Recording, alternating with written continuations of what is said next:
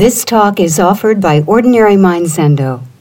Ordinary Mind was founded by Barry Magid, Dharma heir of Charlotte Joko Beck, and is dedicated to her vision of a psychologically minded Zen practice adapted to the needs of American students practicing in the context of their everyday lives. Our public programs are made possible by donations from people like you. So we're coming uh, near to the conclusion of. Uh, Garfield's uh, discussion of the self and his basic idea that we need to replace as much as possible talk of selves with talk of persons.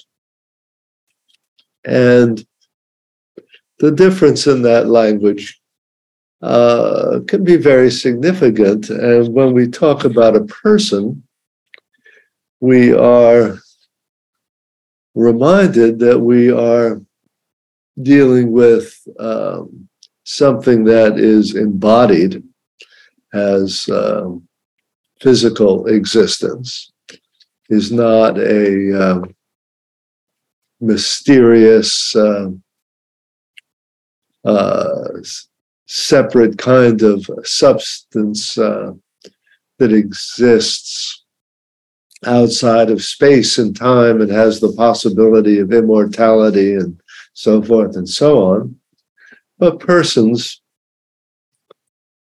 are embodied mortal beings, and uh, even more importantly, perhaps, are social beings, that we are social animals that exist uh, in the midst of uh, cultures and in uh, families and societies and so forth. And that our identity is not something that um, is to be found uh, deep inside us, but is something to be mapped uh, in terms of all our connections and relations and uh, activities and functions. And that's a very uh, basic and important uh, distinction. I think the dilemma is that Garfield sometimes talks as if the self is a uh, just an obsolete concept we should be able to do without. It's an illusion. And it should go the way of words like phlogiston or the humors or the ether, right? That it uh, belongs to a defunct scientific theory, right? As if anyone who uses the word self is basically a uh, closet Cartesian who is uh, uh, explicitly or tacitly committed to a theory of two substances, a mental and a physical substance in, in the world. And in that sense, indeed, uh, that's a kind of obsolete theory that we um, we want to uh, get over, move beyond. But unfortunately, uh, the word self uh, has spread uh, far beyond that kind of narrow philosophical usage and is deployed in our everyday language in all sorts of ways that it's not going to be so easy to expunge, even if we wanted to try to do it.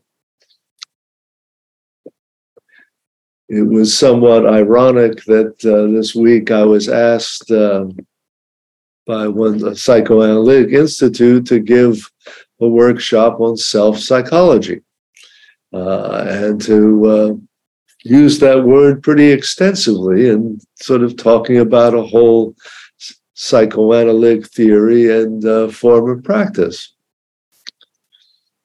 And self psychology, uh, term uh, originates with Heinz Kohut, uh, was originally meant to use self not in some Cartesian sense, but in an everyday experience near sense, uh, in contrast with those Freudian abstractions, the ego, the superego, and the id.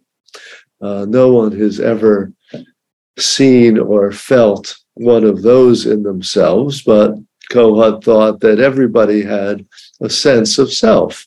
Thought everybody um, uh, could relate at a different kind of level to their own sense of identity or agency or values and ideals, and that this was a uh,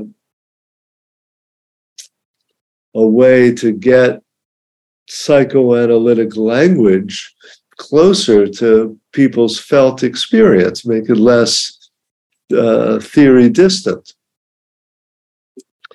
Now, in doing so, he basically spoke of the the self, you know, made it a noun, and uh, talked of it as if it was a psychic structure, you know, another noun.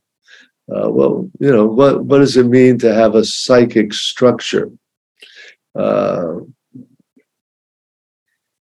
when you try to define that, you you see that you're really talking about processes and capacities things that are more verbs than the nouns.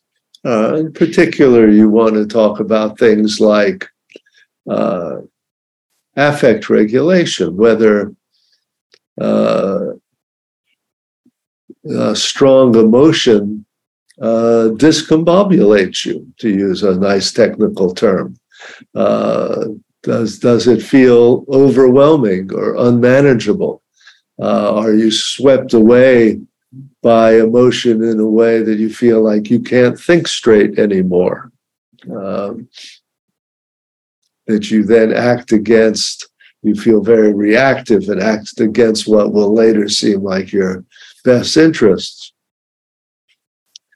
Uh, so Kohut used this noun of uh, the self as a structure uh, to try to talk about uh, different mental capacities, different emotional capacities that really belong to a person, how a person feels about how they're handling themselves, but try to describe it in a way uh, in terms of different functions that were working well or badly. But the metaphor that he used was of a structure that could be either co- cohesive or fragmented. You know, fragmented is something you know that uh, happens to a piece of pottery when you you drop it. It it shatters. It breaks into pieces, and it loses its function. Uh, and it's important to recognize that we're using a metaphor that. Uh, Nobody thinks that they're little pieces of the brain breaking off and floating free inside your head when you're feeling fragmented or disorganized or discombobulated.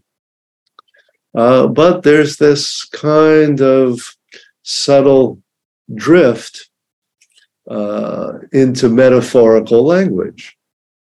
And this is something that um, is both unavoidable and something that we need to uh, always be on a lookout for because metaphors can have kind of unintended uh, consequences, unintended connotations, be used in ways that we didn't uh, initially intend.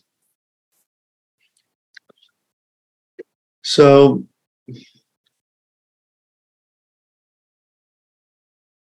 although uh, Garfield wants to stamp out Cartesianism and wants to banish the word self more or less as the way we would sort of banish a literal use of the word soul once we decide we're uh, atheists.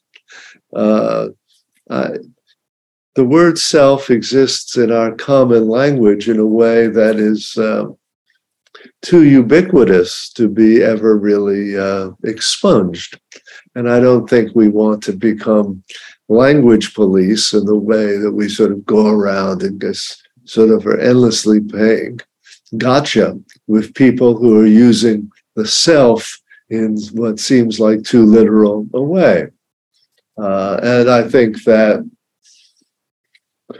part of the problem with the Garfield book is he he does get into that game of gotcha with uh, phenomenologists who try to just talk about what seems like an ordinary sense of self, or a way that we use the word self in everyday language to talk about things like identity and agency and moral responsibility. Uh, and the word is pretty much embedded in our language when we try to talk about those things.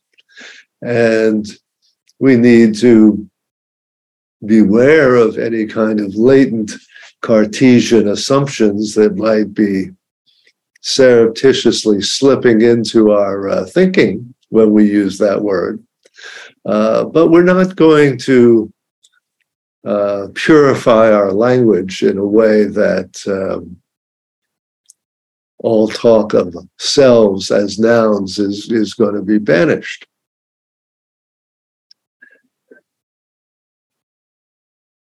What I think we have to, to reckon with, uh, however, what we do in Zen practice all the time,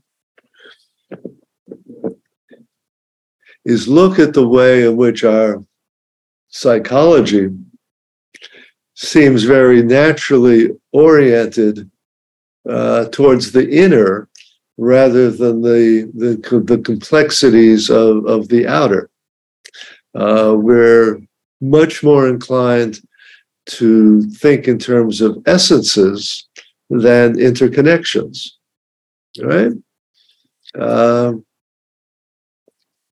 this seems to be a very natural part of what we mean by identity. And it certainly uh, comes into play whenever we try to talk about something like our true self or to speak about who who are you really right and when uh, the question gets posed like that who are you really we're inclined to think the answer is something that's deep inside us, right? Rather than the answer is right on the surface of our physical body or in the web of interrelations that make up our life. Uh,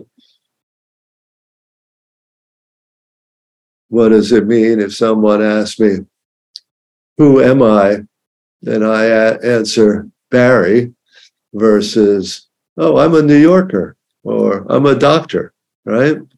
Uh, what, how are all the different layers or nuances of identity uh, revealed in what kind of answer I give, right? Uh, And I think that lots of koans are sort of always uh, in this strange way trying to teach us to be much more superficial than we're inclined to be ordinarily. Uh, superficial being another w- way of talking about being immediate and present, right? Being right in the surface of the moment, right?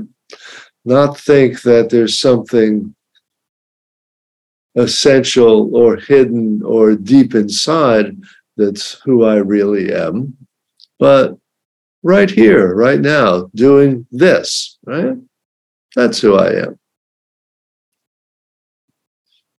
So when a koan asks, Show me your original face before the birth of your parents, it's colluding with this uh, natural tendency to think original face before the birth of the parents. How far back, how deep do you have to go to find this mysterious essence? Right? Right? Last place you're going to look for it is in the mirror, in the moment, right? It must be something hidden. It must be something mysterious. So that's a very uh, deeply ingrained human tendency. And part of our practice is this kind of return to immediacy uh, and to try to bring us back out of these uh, sort of illusionary depths where we think uh, the truth must be hidden, right?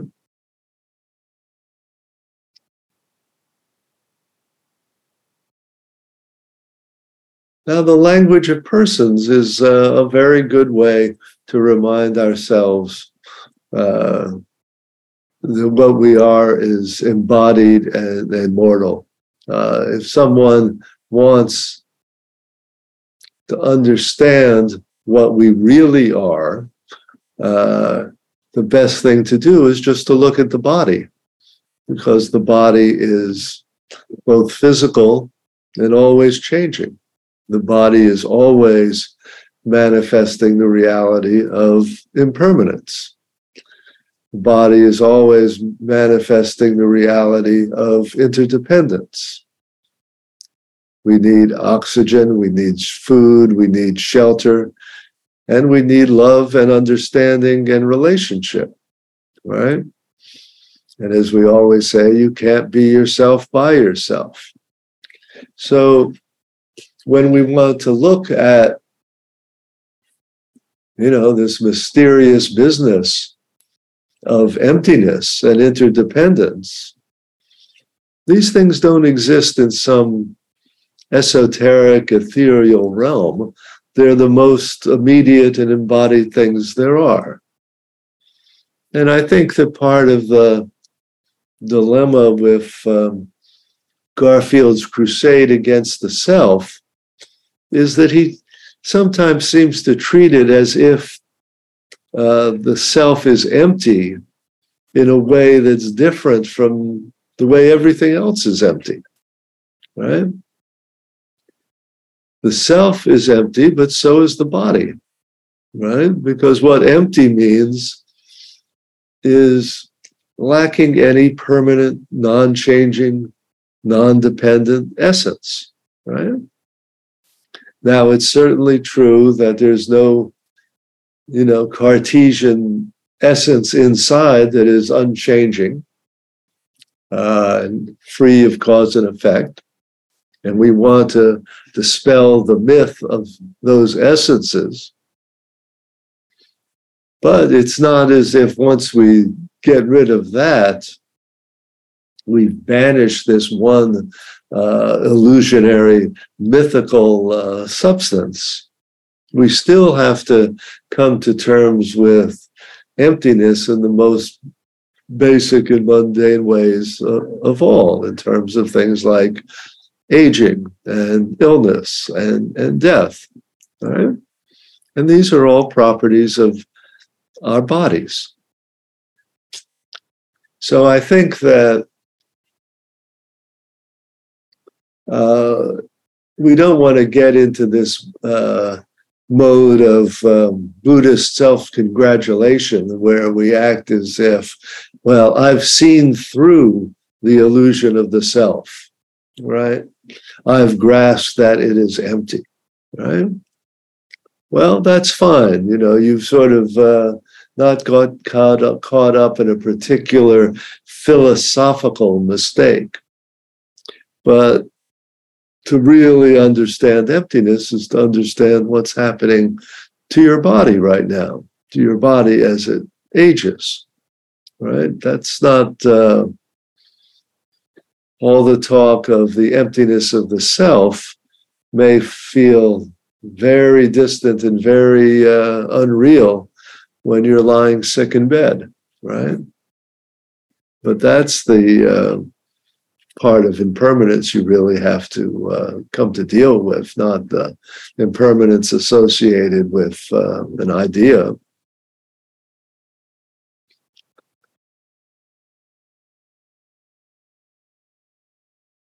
Garfield talks about, you know, the traditional Buddhist distinction around conventional truth versus uh, absolute truth. And makes a good point that what we call conventional truth is everyday reality and is not something that we're uh, going to suddenly do without once we're enlightened, as if we're going to see through all those conventions once and for all. And he has lots of examples where, you know, he'll talk about conv- uh, social conventions, things like being a citizen, being married, uh, being a husband, uh, being a parent, all the ways these words embody certain social structures and expectations, and the way we engage with entities like universities and corporations and zendos that um, are in a certain sense social constructions. They don't have a uh, essence that can be reduced to uh, chemistry and physics. Right? You can't analyze a corporation or money or uh, uh, being a teacher uh, in terms of physics. Uh, there's nothing about those things that contradict the law of physics, but it's just not a level of description in which you can specify anything about what they are or how they, they function. And they are part of our real world. That's uh, we don't simply live in a world of, of molecules, and we, we can't talk about ourselves at that level. And part of the tendency to always look for essences is also this kind of reductionistic tendency that we see operating all the time in our relationship to science.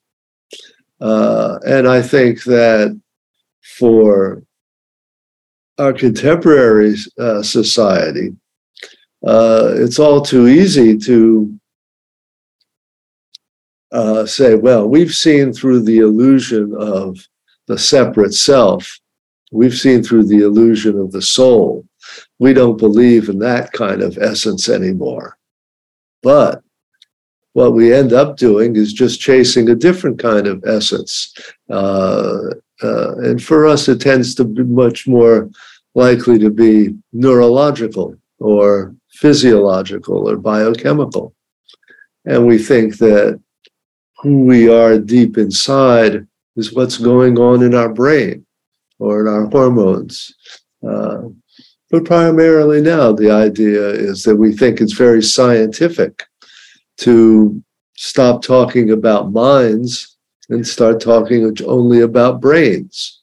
Because minds are not something that we can uh, see or study and and we think that there's a big problem of the nature of consciousness because we haven't quite figured out how to uh, reduce it to a description of neurology, as if that is uh, always naturally the goal to reduce something uh, from one level to to another.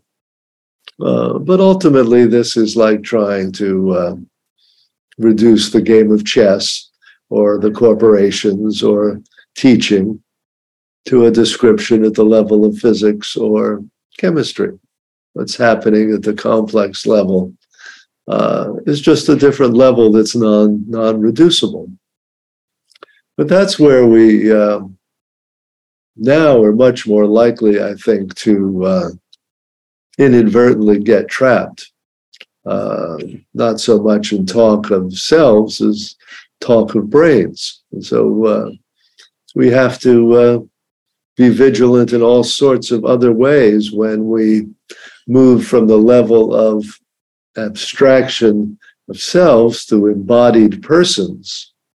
Uh, when we talk about that kind of embodiment, we don't want to just uh, change channels of our essentialism or reductionism and say, well, what a person really is, is what's going on neurologically.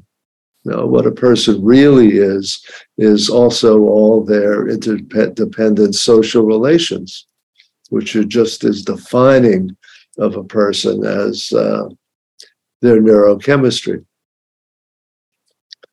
Uh,